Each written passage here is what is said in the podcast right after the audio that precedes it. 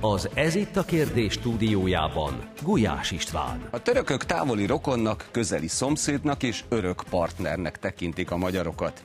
Erről beszélt Törökország budapesti nagykövete a diplomáciai kapcsolatok felvételének századik évfordulója alkalmából.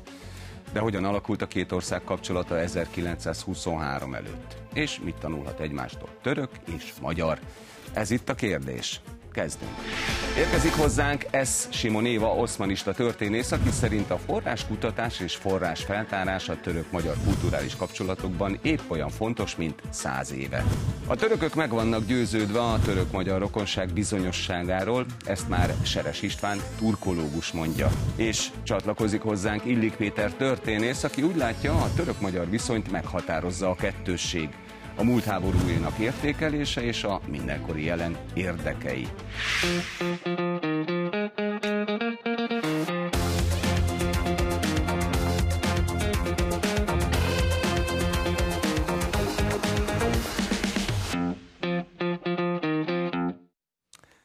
Jó estét kívánok, üdvözlöm a nézőket, és köszöntöm stúdiónk vendégeit, szervusztok, köszönöm szépen, hogy eljöttetek. Kerek évforduló, száz éve vette föl Magyarország és Törökország a diplomáciai kapcsolatokat, hogy milyen régi a kapcsolatunk, az mondjuk évezredesre, vagy akár annál is régebbire tehető, legalábbis a, a török népekkel, és volt benne 150 év, amikor, hát hogy is mondjam, eh, nem éppen felhőtlen barátság jellemezte a magyar és a török nép kapcsolatát. Eh, de István, és mindannyiótokhoz szól a kérdés. E, szerinted miért fontos ez az 1923-as év? Miért fontos nekünk, magyaroknak a száz éves diplomáciai kapcsolat? Ö, hát egy elég fogós kérdés. Őszinte leszek, én nagy tisztelője vagyok Kemal Atatürknek. És ö, ö, sajnos nekünk nem volt Kemal Atatürkünk abban az időben, amikor kellett volna, aki megmentette volna az országot a idegen hatalmak kezéből. Ez a fantasztikus ember viszont kezébe ragadta a hatalmat, bejárta Törökországot, és beszélt minden törzsfővel, nemzetiségi vezetővel, mind, és mindenkit meggyőzött arról, hogy harcolni kell a, a hazaegységéért. Nem 1923-ban indult el ez a folyamat. A török és magyar kapcsolatoknak kapcsolatokban hatalmas mérföldkő volt második Rákóczi Ferenc törökországi bújdosása. Éva, szerinted? Itt kapcsolódnék Istvánhoz, mert diplomáciai kapcsolatok, ugye itt most arról beszélünk, hogy Magyarország és a török köztársaság között száz évesé váltak a diplomáciai kapcsolatok mára. De korábban is voltak diplomáciai kapcsolatok, csak az osztrák-magyar monarchia és az oszmán birodalom között. Tehát diplomáciai kapcsolatok már, már jóval korábban voltak, hiszen a, a Habsburgok az első követőket 1547-ben már elküldték az oszmán birodalomba, gyakorlatilag a diplomáciai kapcsolatok felvételét először talán ettől a pillanattól kezdhetjük. Hogy miért fontos ez a dátum? Én levéltárosként egy, egy nagyon kedves történetet szeretnék ezzel kapcsolatosan talán elmesélni, amikor Tahi Lászlót kinevezték a ankarai követnek, akkor az országos levéltárnak a főigazgatója egy fiatal oszmanistát támogatott abban, hogy kijuthasson Isztambulba. Ez a fiatal oszmanista nem volt más, mint Fekete Lajos, aki hát az 50-es években már az ELTE török tanszékének a címzetes egyetemi tanára volt, nemzetközi hírű tudós.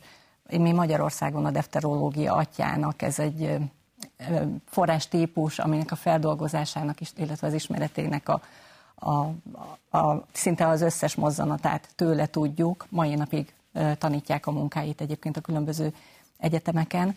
Tehát ő volt az, akit, akit kiküldtek. Fekete Lajos élete önmagában nagyon érdekes, mert történelemtanárként végzett, azon nyomba besorozták az első világháborúba, és 1915-ben fogságba került Szibériában. A Krasznojárszki táborba tanult meg törökül oszmán katonatisztektől. Pillanatokon belül nyelvzseni volt, tehát pillanatokon belül meg tudta tanulni a nyelvet, és még onnan a haditáborból, vagy a fogolytáborból kérte a testvérét, aki Magyarországon szabadon élt, hogy az akkor megalapított Konstantinápolyi Magyar Intézethez adja be a jelentkezését. A intézetet 16-ban hozták létre, ez is egy kultúrtörténeti esemény volt.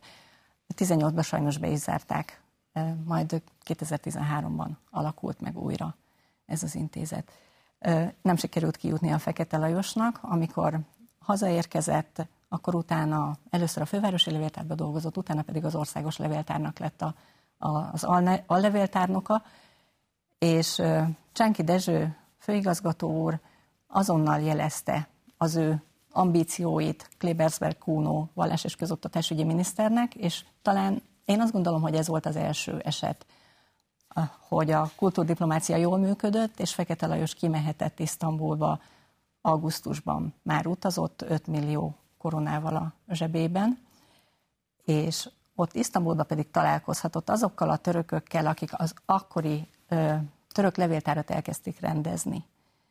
Nagyon összekeveredett a levéltáruk a törököknek, mert ö, az első világháborúba költöztetni is kellett, előtte sem volt igazán jól rendezett a dolog, és amikor valójában nem sikerült, nem sikerült megoldaniuk a rendezés problémáját, és 1937-ben Fekete Lajos lesz az, akit kihívtak Törökországba azért, hogy a rendezési elveket kidolgozza és segítsen nekik rendezni a török levéltárat. Tehát ilyen szempontból nekünk ez oszmanistáknak és levéltárosoknak különösen fontos esemény, hiszen talán ez tette lehetővé azt, hogy azokat a forrásokat ma ismerhetjük, és tudhatunk török-magyar kapcsolatokról, vagy ilyen sokat tudhatunk a török-magyar kapcsolatokról. Ez tényleg érdekes egyébként. Péter? Nekem valahogy az az izgalmas ezekben a török-magyar kapcsolatokban, hogyha megnézzük, a, a mindenkori jelen, tehát ilyen jelen szeleteket nézzünk, mondjuk 2010-es évektől 1920-as évek, 1848, 1711, ez a két ország, ez mindig fölismeri, hogy vannak neki rá, közös reálpolitikai érdekei. Ha megnézzük 1920-as évek, ugye közösen sújtja őket a Versailles trianoni békerendszer. Tehát van egy, egy közös reálpolitikai működés, és mellette pedig van a hányatott múlt, az oszmán-magyar kapcsolatok mondjuk a, én nem 150 évnek számolnám, kicsit többnek, mondjuk a 14. század végétől a 17. század végéig, amihez pedig valahogy viszonyulni kell. Tehát van egy múlthoz való viszony, ami olyan, amilyen, ez egyébként változó, és van mellette a mindenkori jelenbeni reálpolitikai érdeke egyébként, amit mindig kiválóan fölismernek, és mindig egymásra talál ez a két pozitív érdek. Én ezt találom benne az izgalmasnak, mert van valami kis feszültség szerű, de valahogy mégis zajlik ez az együttműködés. Tehát egyszerre van érdek és értékközösség bizonyos kérdésekben Magyarország és Törökország között, azt gondolod? Inkább úgy mondanám, hogy egyszerre van egy értekközösség, és az értékek kapcsán azért vannak bizonyos elválasztó vonalak is, tehát akár vallási elválasztó vonalak, vagy akár hogyan viszonyuljunk a 16-17. századi viszonyunkhoz. De ettől függetlenül mégis ez mindig elhajlik a, a barátságos rendezés és az együttműködés felé, tehát nem a múlt sérelmei dominálják az aktuális jelenben a működést. Hát ugye a törökök egyértelműen rokon népnek tartanak minket. Nem? Van egy, erre egy nagyon jó példám, amikor annak idején még egyetemistaként sokat voltam terepmunkán Törökországban, főleg a bújdosokat kutattam, a tököli és Rákóczi emigrációját, a Kossuth emigrációt, akkor idős török bácsikák vidéken megkérdezték, hogy honnan való vagyok, mondtam, hogy magyar vagyok, és akkor mindig az volt a válaszuk, hogy Attila király népe. Attila Klárin Halkiszi dír. És soha nem, e, egyetlen egy alkalom nem, egyetlen egy olyan alkalom nem volt, amikor 150 évet emlegették volna. Tehát ők hisznek abban, hogy mi Attila király népe vagyunk, mi magyarok. De egyébként a, ugyanezt tapasztaltam a tatároknál, a krimi tatároknál. Ők szabályszerűen testvéreiknek tekintik a magyarokat. Tehát mikor Dobrudzsában kutattam Romániában, akkor románok kérdezték mócok a tatárokat, hogy nektek rokonaitok a magyarok, ugye? Igen. És ami még nagyon izgalmas, igaz, hogy egy kicsit eltérek a témától, Mongóliában az idős mongol pásztorok vidéken azt szokták mondani, hogy Batháni Nirgen, Batukán népe, tehát hogy a magyarok azoknak a mongol katonáknak a leszármazottjai, akik Batukánnal bevonultak Európába, és itt maradtak. Mennyire van meg a, a török történettudatban, vagy adott esetben a török ö, oktatásban az, hogy azért az oszmán birodalom egy időben Bécset ostromolta, és ö, volt közt egy olyan terület, amely, amely fölött 150 évig egyértelműen és szinte kizárólagosan uralkodtak. Csak a határvidékeken volt némi változás. Én azt hiszem, hogy ami sokkal inkább megvan, amiről István is beszélt, a, a bujdosóknak a befogadása, illetve a Kossuth migráció után ugye nagyon jelentős volt a két ország közötti szimpátia. Ez aztán később a, az 1837-es bocsánat, most butaságot mondtam, 1877-es, 78-as orosz-török háborúban is megnyilvánult, hiszen ott, ott komoly szimpátia tüntetések voltak a törökök mellett. Sokkal inkább erről, erről beszéltek, mint, mint a 150 éves múltról. Az oszmán birodalomnak Magyarország a nyugati csücske volt. Ahol, tehát ez egy, egy folyton változó birodalom volt, hol terjeszkedett, hol szűkült. Nyilván a szűkülés az, az egy, egy folyamat része volt, de én azt hiszem, hogy így kifejezetten nem, emlékeznék, nem emlékeznek ránk, hanem és különösen a Habsburgok felé való viszonyt is, ők, ők királynak is sokkal inkább Szapolyai Jánost ismerték el magyar királynak.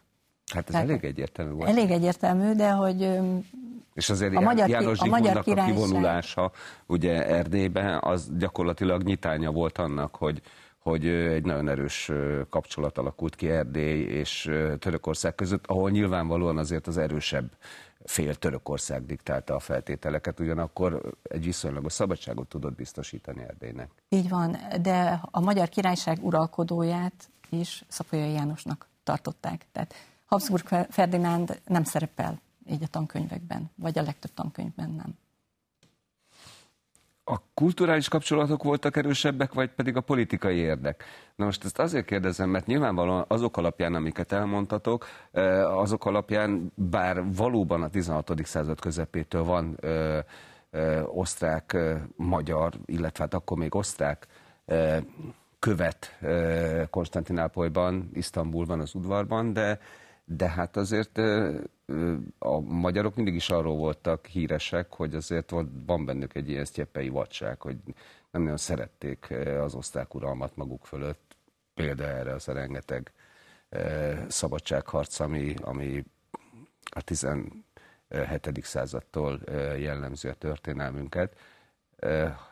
Tehát, hogy ez a fajta érdek is benne lehet abban, hogy testvérnek és barátnak tekintik a magyarokat, hogy azért a, a fő ellenséggel szemben, Ferdinánd és utódaival szemben a magyarok azért mindig lehetőség szerint fölléptek?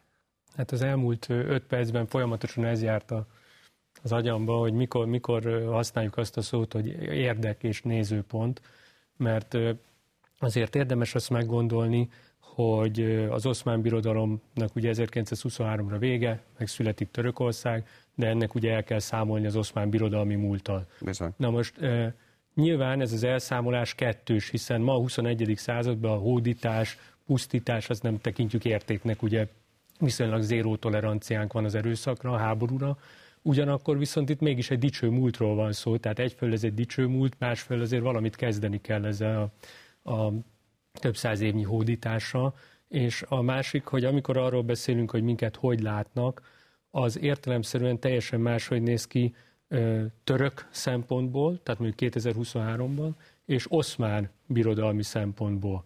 Na most nyilván ők győztesnek érzik magukat viszonylag egyébként joggal, hiszen benyomulnak Budáig, kiszakítják az ország középső, Magyarország középső felét, Erdély vazallusállam, és többször ostromolják Bécset. Tehát ilyen szempontból joggal tekintik magukat győztesnek, ebből következően, hogy nekik a magyar terület azért viszonylag kis jelentőséggel bír. Ugyanakkor viszont mi is joggal tekintjük magunkat győztesnek, hiszen egy hatalmas birodalomban maradtunk meg, nem törökösödik el a Magyar Királyság középső része, és egyébként újra lesz Magyarország, és a törökök pedig oszmánok, pedig ugye kivonulnak. Tehát egy, ebbe is ezt a kettősséget látom, hogy honnan nézzük és hogyan értékeljük, és ezzel valahogy el kell számolni. Most az is nagyon fontos, és itt térek rá a politikai érdekkérdésre, hogy mi, amikor a múltról beszélünk, pontosan mindenki, amikor a múltról beszél, azért egy kicsit retrospektíven járunk el. Tehát a saját jelenünk, a saját neveltetésünk, a saját gondolok, ez mind belevetül. Tehát objektív múlt, objektív múlt van, de amikor történelem lesz, az nem lesz objektív. Tehát Igen. Akkor megkészítjük a történetünket, a narratívánkat a, a múltról. Na most mi hajlamosak vagyunk, ugye 1526-tól számoljunk mondjuk Mohástól, ez egy kézenfekvő dátum, ugye az 500 év után mi már könnyen vagyunk ugye utólag okosak. Tehát mi azt mondjuk, hogy a török veszély, az oszmán veszély volt a legnagyobb veszély. Most a 16-17. századi magyarok számára az oszmán birodalom az egy politikai szereplő. Ott van mellette a Habsburg birodalom, mint másik politikai szereplő, a moldvai havasalföldi vajdák, a lengyelek, tehát ők egy sokdimenziós modellben működnek. Ebből az következik, hogy amit mi esetleg úgy veszünk, hogy valaki lepaktált az oszmánokkal. Itt nem lepaktálásról van szó, itt egy reálpolitikáról van szó. Ugye Pázmány Péter Esztergom érsek ezt úgy fogalmaz, hogy Magyarország úgy járt, mint az ajtó és a félfa közé szorult új, itt ugye az oszmánokra és a Habsburgokra gondol. Tehát a 16-17. századi magyarok, hogy hogyan tekintenek az oszmánokra, az értelemszerűen egy reálpolitikai érdek mentén zajlik, és oszmán részül is egy reálpolitikai érdek mentén zajlik, hogy hogyan tekintenek ránk. Ráadásul, amikor magyarokról beszélünk, akkor ez, ez nem igaz. Ugye egy királyi Magyarországról beszélünk, az, az oszmán hódoltságról beszélünk, és Erdélyről, amelynek hát egy saját politikai viszonya van az oszmánokhoz. Tehát ez egy igen bonyolult És Erdély képlet. aranykorát hozta adott esetben. A 17. század közepe így van. Így van. E, és mi hogyan tekintünk a törökökre? Mert eddig arról beszéltünk, hogy ők hogyan tekintenek ránk. Tehát István, te elmondtad, hogy, hogy téged turkológusként külön, különös örömmel és szimpátiával tekintesz erre a népet. De miért? Én imádom a törököket, tehát imádom a nyelvüket, imádom a szavaikat, imádom az ételeiket, nagyon kevés olyan mondatunk van egyébként, amiben nem köszönnek vissza török jövevényszavak. Persze. Hódoltság hát, korabeli török jövevényszavak. Mi, és mi annak idején úgy tanultuk a egyetemen, hogy a magyar nyelvben ö, körülbelül 2000 török szó van. Ezek, ezek, ennek már egy jelentős része elavult, eltűnt, vagy pedig periférikusan maradt fent a végvidékeken, Erdélyben, vagy ormányságban, vagy bármilyen más ö, ilyen ö, tájegységben, ö, és ö, 200 ö, mongol szó. De a 200 mongol szó, ami a magyar nyelvben van, azok kettő-három kivételével eredeti török szavak.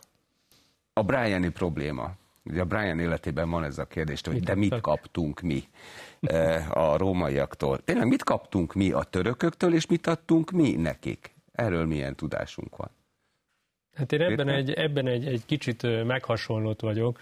Ugye nekem is van kedves török szomszédom, például nagyon kedvelem, de azért Ugye én a 16-17. századi török kártételekkel foglalkozom, pontosabban oszmán kártételekkel, tehát én a 16-17. század negatív arcát látom ebből a szempontból, és ugye nekem is nehéz volt szétválasztani az oszmán és nem török. Tehát, hogy a jelen az a jelen, amiben nagyon jó, hogy jó a viszony, és van a múlt, amivel valamit kezdenünk kell. Ugye a 19-20. század elejé magyar szakirodalom sem azt mondja, hogy oszmán kártételek, hanem török, tehát ez is az elmúlt 50 év hogy, hogy válasszuk kicsit szét, hogy a múltban az az oszmán birodalom, most pedig ugye török kapcsolatok, és azért mm, ugye nekem De már... mégis az oszmán birodalom gerince is valahonnan a, a mostani török területekről, Anatóliából Persze, csak ki. azért érdemes szétválasztani, mert nem érdemes a jelen jó kapcsolatait a múlt által terhelni szerintem. Ja, nem gondolom, nem tehát ez az elszámolás de... része nem biztos, hogy... Igen, hogy talán ez már... a jó szó, hogy valahogy ezt feldolgozni, és ugye nekem már talán 20-szor hangzik el a számból a kettősség szó, hogy amikor megnézzük ezt a 16-17. századot, vannak, akik azzal érvelnek, hogy hát mennyi szót kaptunk, mennyi török fürdőt kaptunk, milyen kulturális dolgokat kaptunk, ez az egyik. Nyilván erre azért könnyű figyelni, mert itt vannak most is egy gülbaba tűrben, nagyon szép például, szuper. Ugyanakkor viszont, hát ott van ez a kártétel kérdés, ugye magyar, a Magyar Királyság demográfiai katasztrófája, a megöltek, elhurcoltak, emberveszteség, anyagi veszteségek, ugye ez pedig a mérleg negatív serpenyés. és hát én azért hajlok ennek kutatójaként értelmszerűen, hogy azt gondolom, hogy a 16-17. századnak ez egy nagyon nagy traumája, és jóval nagyobb ez a veszteség, mint, mint a, a kulturális nyereség.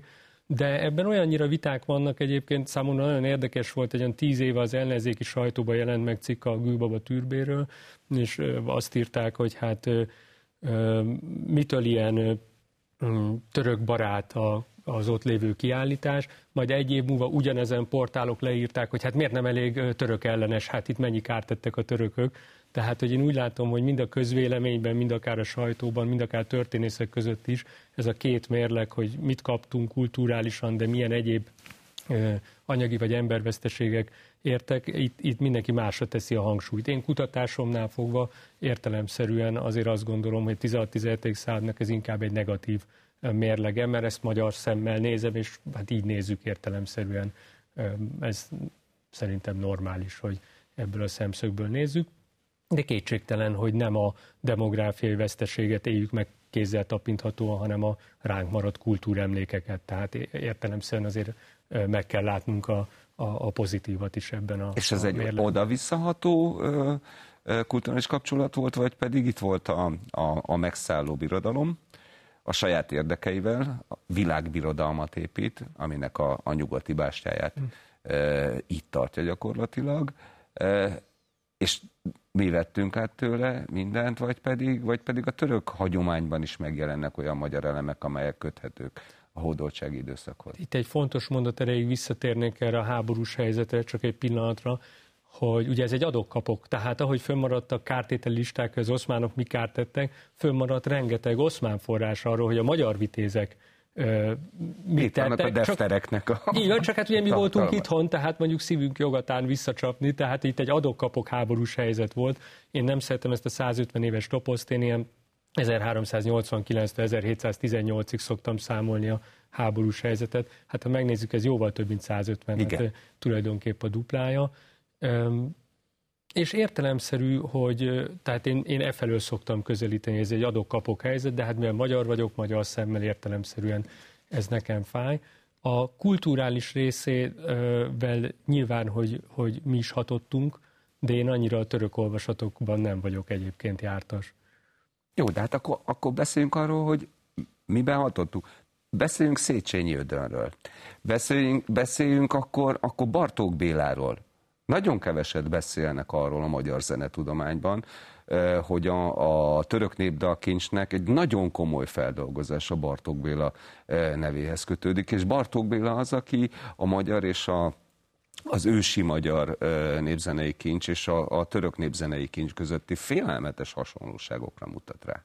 Igen, de akkor itt most nagyon elkanyarodunk már a 16.-17. századtól. Hagyjuk, az egy nagyon véres hogyha... század volt, Igen. hál' Istennek megúsztuk. De egy pillanatra azért visszatérve, én azt gondolom, hogy a 16-17. században talán mi kevesebbet tudtunk adni a törököknek. Mi voltunk ilyen szempontból befogadóbbak, bár nálunk meg törvények szabályozták azt, például, hogy törökösséggel vádolhattak meg valakit, aki, aki nagyon sokat akart átvenni a törököktől. Tehát török öltözék, török viselkedésmód, egyáltalán a kádihoz való fordulás, ez, ez problémákat jelentett. A bíróság. Ez a bírósághoz igen, a török bírósághoz fordulás, ezt, ezt nem lehetett megtenni.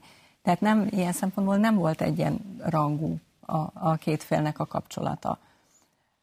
Akár az öltözék nagyon, nagyon érdekes, hogy hogyha a magyar viseletet nézzük, szabásában törökös lesz, de mondjuk, hogyha valaki kapott egy kaftánt, azt már nem vehette fel. Az már törökösségnek számított volna. Hogyha elmegyünk a múzeumainkban, nagyon sokszor látjuk a kaftánokból készült párnahúzatokat, ágyneműket, miseruhákat, mindenfélét lehetett belőle csinálni, de kaftánt viselni, azt nem, nem lehetett. Tehát csak ennyit még a 16-17. századnak a viszonyaihoz. A későbbiekben viszont igen, tehát tényleg nagyon-nagyon sokat adtunk a törököknek, ez részben, részben a, a bújdosóink, az emigránsaink révén történt, hát illetve, ahogyan említetted, a, a népzenegyűjtés, az pedig a saját gyökereinket keresve jutottunk el oda, és, és találtuk meg a népzenében is. Igen, tehát Bartók vállaltan a magyar népzene gyökereit kötött, kutatta Anatóliában. Igen. Tehát ez, ez döbbenetes, e, és ugye ugyanakkor van egy hihetetlenül erős akadémiai vita, ha már itt tartunk, hogy a magyarság honnan is ered. Ugye e, mai napig fölföllángol, és a mai napig e, vitatkoznak a finnugristák és a turk, türk hívők. Tehát mondja az egyik, a türk hívő mondja azt, hogy hát azért választották a magyaroknak a, a halszagú rokonságot, mert ez, ez megalázta a, a magyar nemzetet, és mondja a másik oldal, hogy de hát ha megnézzük a hagyományainkat, a nyelvünket, akkor bizony e, számosabb e, türk eredetű e, nyelvtani e, dolog van benne, mint amennyi finnugor. Hogy van ez Isten?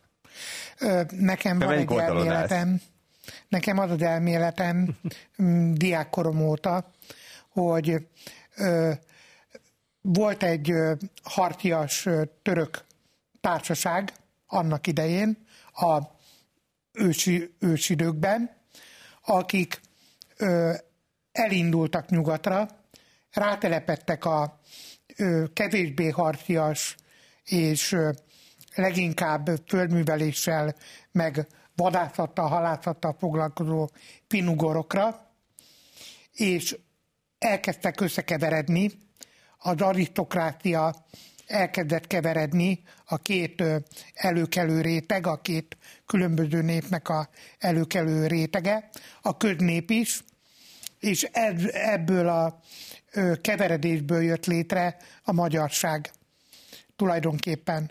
És amit a törököktől átvettünk, az a lovasnomád kultúra, a harciasság, és amit pedig a földművelés, földműveléssel és vadászattal, halászattal, stb.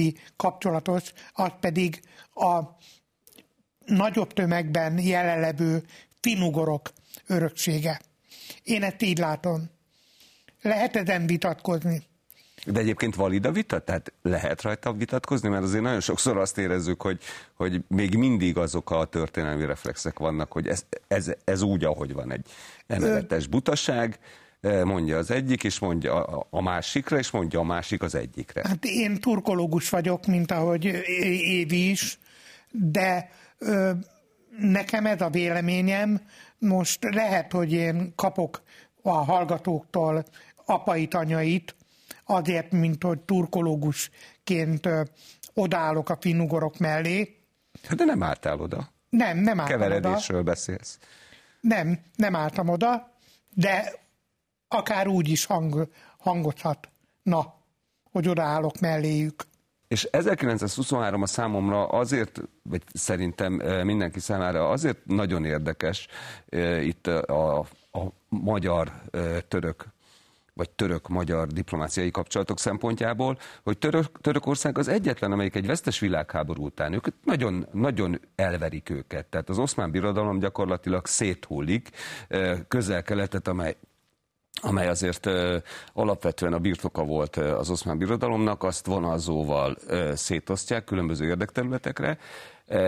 Ennek ellenére a, a modern Törökország egy, akkor alapul meg, kettő, az 1918-as, 19-es vagy 20-as Szevri béke után Lozanban 23-ban újraírják a török békeszerződést, és úgy jön ki Törökország az első világháborúból a végleges békeszerződésével, hogy területeket szerez, európai területeket is szerez.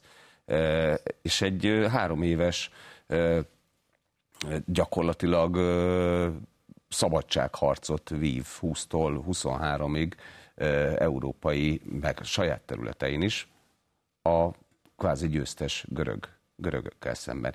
Ez egyébként erősítette azt az akaratot, hogy Magyarország valamiféleképpen példa, példát is látott a, a, a török ö, politikában? Vagy pedig itt Atatürknek a, a nagyszerűsége az, ami, ami számít ebben az ügyben, és az Atatürk féle példát próbálták valamilyen módon követni, legalábbis elismerni? Péter?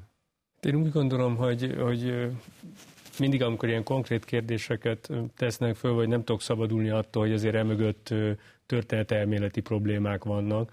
Ugye, amikor mit azt mondta, vagy azt hangzott el, hogy ugye finnugorokra rátelepedő törökök, és hát mit, mit szól ehhez ki, ugye, hogy ez egy alapvetően integratív szemlélet. Mi nagyon szeretünk szélsőségesen vagy finnugor, vagy, vagy török. De amikor integrálunk, az azért jó, mert akkor mindkét fél hívői rajtunk verik el a port. Igen. Ugye, ugye ezt azért tettem ezt a szemléleti megjegyzést, mert a kérdésben is, ebbe az újabb kérdésben is azért azt látom, hogy egyrészt nem lehet azt a török ügyet ugye szétválasztani a magyartól, viszont azért nézzük meg, hogy teljesen más pozícióból indulunk. Tehát van egy oszmán birodalom, ami önálló ö, státuszában egy nagyhatalom, és van Magyarország, amely önálló státuszában nem nagyhatalom, ugye osztrák-magyar monarchia. Ez esik szét. A másik, hogy míg az oszmán birodalom, amikor török lesz, akkor aktívan és ö, részben katonai ö, úton tudja módosítani a békét, a magyarok ezt nem tudják megtenni, ennek, ennek számos oka van, most nem akarok belemenni a magyar belpolitikát. Periférián volt Törökország ilyen szempontból? Ez lett volna a harmadik, amit mondani akartam volna, ezért Isztambul messze van a nyugati erőközpontból, Budapest az közel van. Ráadásul a két ö, birodalom megítélése is, is más. Tehát, tehát teljesen mások azok a körülmények, és itt az a történészi dilemma, amit jelezni akartam, hogy, hogy itt érdemes komparatív módon egymás mellett nézni, és akkor látjuk, hogy ezért nagyon-nagyon sok a, a különbség. Magyarország számára értelemszerű, hogy 1920 után valamiféle diplomáciai izolációból kell kitörni, és egyébként ugyanez igaz minden vesztes hatalomra végül is. De, de teljesen más megoldásaink vannak nekünk, láss kultúrfölény, befele fordulás és egy, egy belső munka, a, a törökök ezt, ezt máshogy oldják meg. De ettől függetlenül az, hogy más a megoldás, a probléma ugyanaz, tehát szerintem teljesen értelemszerű a kapcsolatkeresés, hiszen ez történik a 17 után majd az oroszok is próbálnak kitörni, meg, meg több állam próbál kitörni az elszigetelt azért, És ez azért fontos, amit most mondtál, és akkor valóban igen, komparatíva e, e, tekintsünk erre a dologra. E, Törökország 1920 és 23 között magánerőből, saját erőből megoldja ezt a problémát. Ugyanez tehát gyakorlatilag azt, hogy, hogy elszakított területeket ö, ö, megszerez, és aztán azt békeszerződésben ö, kodifikáltatja is. Ugyanezt Magyarország nem tudja megcsinálni, csak a, a Bécsi meg a Müncheni megállapodásokban, ami aztán még tovább ö, löki a lejtőre felé Magyarországot. Igen, de hát ugye, ha megnézzük, ez ugyanazokra a probléma komponensekre megy vissza. Ugye az 1920 utáni Magyarország nem egy nagyhatalom, a 20 előtti nem önálló nagyhatalom, az oszmán birodalom abból lett Törökország azért az, tehát területileg is sokkal nagyobb, népességszámra is sokkal nagyobb, és hát ne felejtsük el, ha már ilyen nagy évekbe gondolkodunk, hogy azért Magyarország mindig a németek vonzás körében van. Tehát amit már többször szerettem volna így mondani a fölmerült témák kapcsán, Magyarország ugye nyugat-kelet határán van, földrajzilag, kulturális és nagyon sok szempontból. Tehát ahogy van egy török nosztalgiánk, tehát török elleni háborúk, török nosztalgia. Tehát, hogy, hogy megint kettőségben működünk. Tehát mi azért egy ilyen Bécs és Berlin vonzáskörben vagyunk. Az egész magyar gazdaság, mai napig a magyar gazdaságnak szoros szálai vannak például a német mondjuk autóiparral. Tehát, hogy azért azt ne felejtsük el, hogy az, hogy milyen a magyar politika, azt meghatározza, Most hogy már hol a, van. a török hadi gépgyártással is. Hát ilyen értelemben is kompország vagyunk. Igen, tehát oda-vissza kompország. Csak itt meg akkor ugye ez a kérdés, ezt a kompország kifejezés hogyan értelmezzük. Valaki számára ez egy negatívum, a negatívat látja benne, valaki pedig a pozitív lehetőségeket. Ugye megint arról van szó, hogy hát honnan nézem.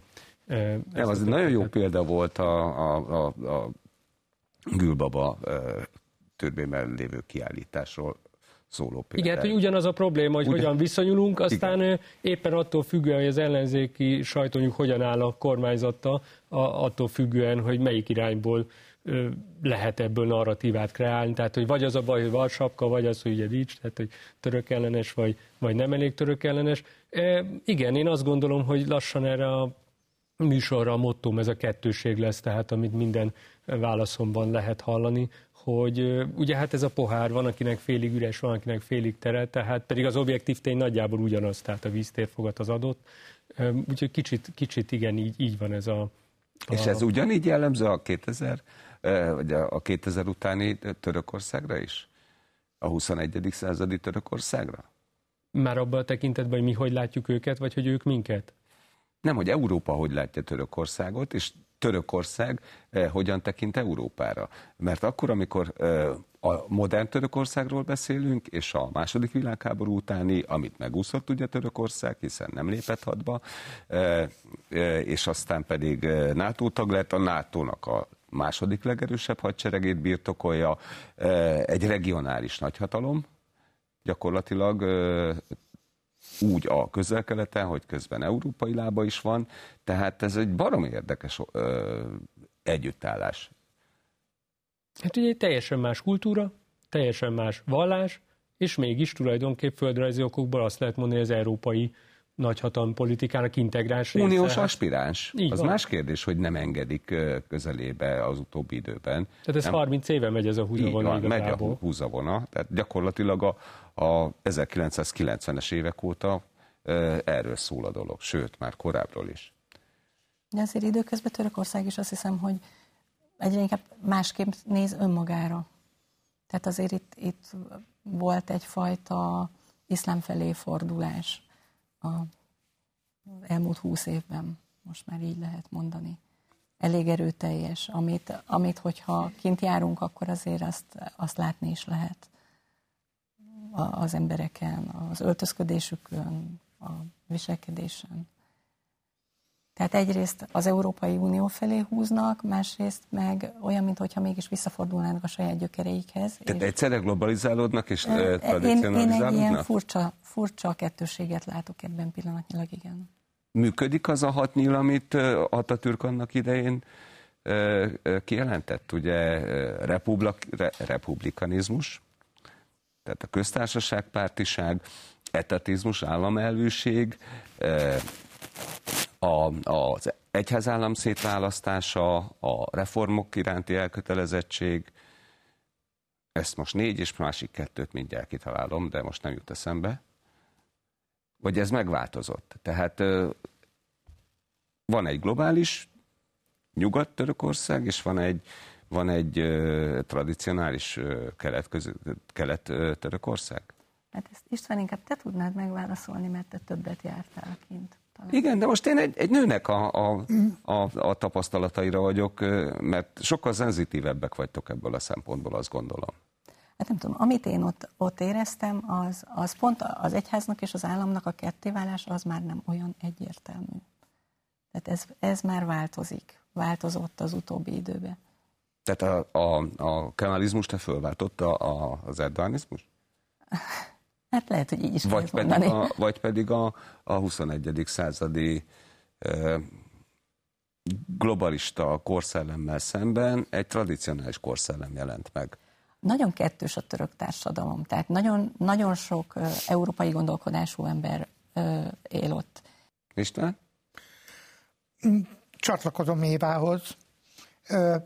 Én, én úgy látom, hogy egyik oldalon ott van a hadsereg, amelyik ö, következetesen tartja magát a kemáli ö, úthoz, úthoz, és a másik oldalon pedig ott van Erdoğan elnök, aki pedig a saját ö, ö, táborával együtt ö, ö, a múlthoz fordul vissza.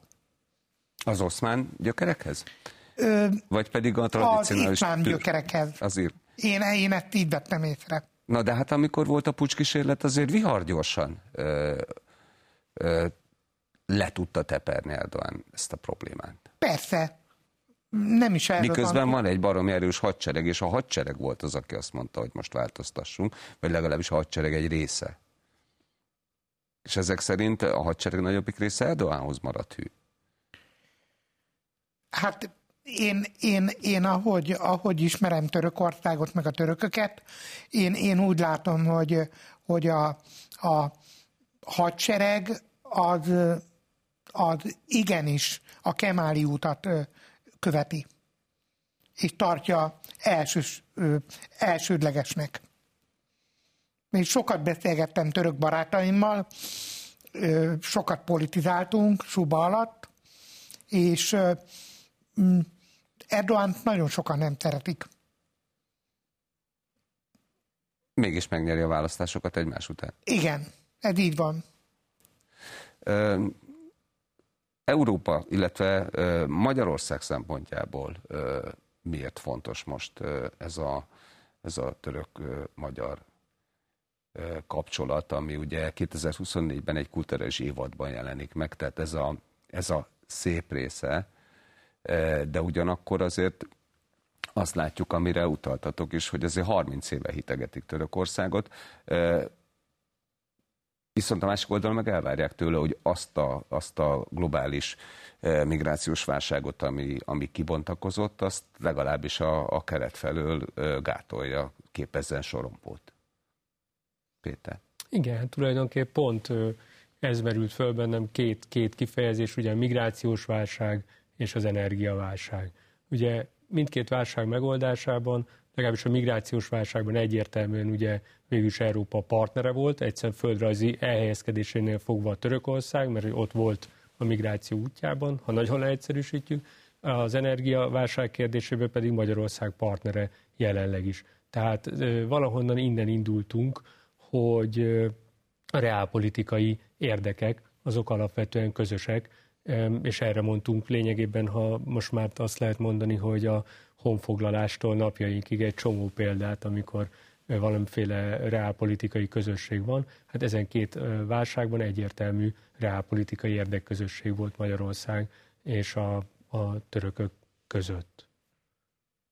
Na most ez azért érdekes, mert különös fénytörést kap ugye az orosz-ukrán háború fényében Törökország. Tehát valóban, amikor Európa gyakorlatilag egy gazdasági és energetikai válságban topog, mert nem elénész, hanem már benne van. Mindeközben a török áramlat egy nagyon fontos betápláló rendszer Európának, másrésztről pedig Törökországnak a, a geopolitikai helyzete különösen fontos Európa szempontjából most. Már nem csupán a keletről irányuló migrációs krízis megakadályozásában, hanem adott esetben egy közvetítőként tud lépni európai érdekeket is figyelembe véve Oroszország és Ukrajna között, illetve az ukrán gabonaszállítmányok becsatornázásában. Én igazából ezt úgy látom, és itt megint egy picit visszacsatolnék az előző dilemmára, valahogy úgy hangzott a kérdés, hogy most akkor globalizmus van, vagy tradicionalizmus. Én úgy is fordíthatnám ezt, hogy globalizmus vagy nacionalizmus. És én igen, nem... eszembe jutott popularizmus és nacionalizmus igen, volt és a én, másik két Igen, és én, én, én megint itt, itt azért azt gondolom, hogy ezt egy integratív szemléletben érdemes nézni, tehát nem vagy. Tehát azt hiszem, ezek egyszerre folyó, zajló folyamatok, csak a törököknél is, bár én nem jártam kint, de ugye itt mindig a kérdések utalnak egyrészt társadalmi változásokra és politikaiakra. Most, ha megnézzük, egész Európa ezen két ideológia hol harca, hol párhuzamos működésében látható, tehát globalizáció, ugyanakkor tradicionalizmus, nacionalizmus nevezzük, ahogy szeretnénk, és hát nyilván egy energetikai válságban ezek az elvek ugye erősen összecsaptak hiszen egyrészt rá politikai alapon az, hogy honnan szerzek mondjuk kőolajat, földgázt, és az mennyiért, az egy reálpolitikai kérdés, de hát ugyanakkor itt ideológiai kérdések is voltak, hiszen ebben a orosz-ukrán háborúban ugye az Európai Unió Oroszországot minősítette agresszornak, és eképpen megkívánta szakítani az energetikai kapcsolatot. Tehát itt megint látjuk ezt az és-vagy dilemmát, hogy hogyan gondolkodunk reálpolitikailag, ideológiai szintéren, és hát akkor lehetne nézni az adott társadalmak ezt hogyan viszonyulnak, és akkor lehetne társadalmi szinten is nézni, hiszen ha megnéztük egész eddig a török kérdésnél is, voltak reálpolitikai kérdések, amire kaptunk társadalmi választ, tehát a társadalmi szinten mi zajlik, vagy politikai szinten mi zajlik. Tehát ezért szét kéne választanunk ezeket a szinteket, hogy mi történik, és akkor rá fogunk jönni, hogy nagyon sok folyamat az párhuzamos szinten történik. Tehát én bár nem vagyok Törökország szakértője, de azt gondolom, hogy nem biztos, hogy ott globalizáció vagy tradicionalizmus történik, hanem globalizáció történik bizonyos politikai szinteken, és mellette társadalmi szinteken pedig tradicionalizáció is történik. Tehát nem vagyok biztos abban, hogy ezek teljesen kizárólagos folyamatok lennének. Arról nem beszél, hogy nincs is egységes politikum, vagy nincs egységes társadalom, tehát különböző csoportok. Na most azért vannak. érdekes, amit mondasz, mert ugye István mondta, hogy a, a ataturkizmus vagy kemalizmus az, az mennyire meghatározó ö, Törökország életében. Te a hadseregre ö, ö, hegyezted ki elsősorban, de hogyha az alapján, amit Péter elmondott, meg amit elmondtál te Éva, az alapján azt láthatjuk, hogy tulajdonképpen a, a abszolút a politikai racionalitás alapján, tehát a, a, a különböző a geopolitikai racionalitást leképezi Törökország a, a, a politikai racionalitás szintjén. Tehát ugyanúgy, mint ahogy annak idején Atatürk megoldotta egy véres helyzetben azt, hogy Törökország ne tűnjön el, hanem megerősödve kerüljön ki az első világháború után. Most is azt látjuk, hogy miközben folyamatos ideológiai támadások vannak Törökország ellen, ők mennek a saját racionális útjukon. Jól látom ezt? Igen. Én még ezt hozzátenném azt is, hogy Törökországnak van egy hatalmas előnye, hogy mint az egész török világban a leggazdagabb és legerősebb ország. Katonailag is, energetikailag is a leg, legerősebb, és terjedkedik. Tehát a volt szovjet tagköztársaságokban vagy akár Mongóliában. Én nagyon sokat járok ki Mongóliába, és a perestrojka idején, és tehát 1990 körül, amikor megindult, tehát megindultak a változások Mongóliában, akkor ilyen héjaként jöttek ragadozó országok a ásványkincseket kibányászni, elvinni, ellopni az országból. Na most ezeknek az országoknak a helyét fokozatosan vette át szépen Törökország, és Törökország építkezik.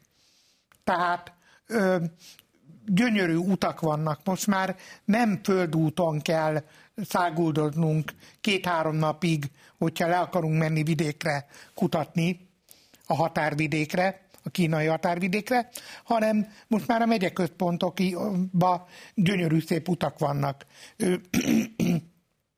Felőkarcolók vannak, gyönyörű szoborparkok, és hatalmas plakátok, hogy köszönjük Törökország. Tehát, hogy Törökország igenis rengeteget tesz, hogy ezt a keleti térséget még nagyobbá tehesse. Ez nagyon fontos, és tulajdonképpen utolsó egy percünk, mind a hármatok véleményére kíváncsi vagyok.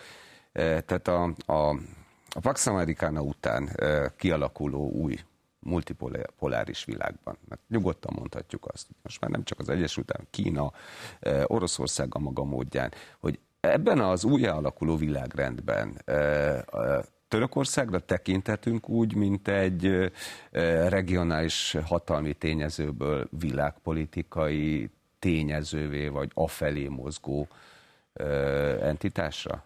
Péter, szerinted? Ugye az, hogy hogy áll itt az amerikai szuperhatalom, erről azért nagyon komoly viták vannak.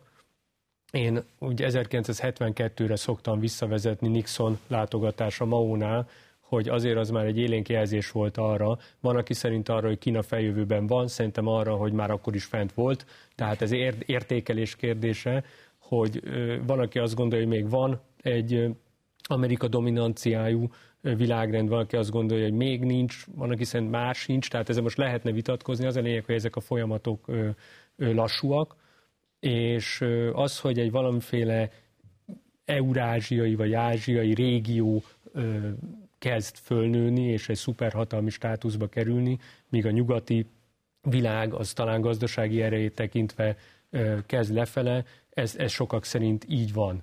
Na most, hogyha itt, hát egyrészt Oroszország szerepéről rengeteg vita van, plusz mellé Kína, plusz mellé Törökország. Tehát és szerintem, aztán Indiáról nem is beszél. Így van, de hogy indokolt ez a fölvetés, hogy itt új, új hatalmak születnek, de hogy milyennek a kifutása, azt én azért előre nem látom. Éva? Én, én azt gondolom, hogy, hogy potenciálisan lehet. Tehát Törökország válhat új világhatalommá is, nyilván nem egyedül. A, mivel nagyon jól tudja integrálni a türk népeket, hatalmas erő van benne, ha, ha gazdaságilag fogyóban is, tehát kevesebb, mint mondjuk tíz évvel ezelőtt talán, de, de azért ez, ez még nem fogyott el, és, és még mindig nagyon nagy terület, mindenképpen Mindenképpen igen, az viszont, hogy, hogy hogyan tud helyezkedni, az egy, az egy másik kérdés lesz majd. Hogy Európa felé tud nyitni, és, és Európa felé kötődni, vagy pedig éppen egy, egy másik irányba. Hát azért a, a szövetségi rendszerét azt eléggé e, e, stabilan tartja azért Törökország, ha megnézzük. Legalábbis a, a NATO e, iránti elkötelezettség az, az Igen, nagyon nagy. de van egy erőteljes kettőség azért Törökországban. István? Én szerintem Törökország ö, amellett, hogy a kiáll a NATO mellett, amellett ö, a türk népek ö, egységének a megteremtőjét ö, kell Törökországban látnunk. Önök az Ez itt a kérdést látták műsorunkat újra megnézhetik a mediaclick.hu-n és a Youtube-on, valamint meghallgathatják a Spotify-on is. 2023 a nemzetközi geopolitikai átalakulás éve volt, de vajon milyen veszélyek fenyegethetik a világot 2024-ben? Az ez itt a kérdés következő műsorában. Erre is keressük majd a választ. Én kollégáim nevében is köszönöm mai megtisztelő figyelmüket, tartsanak velünk holnap is. Viszontlátásra!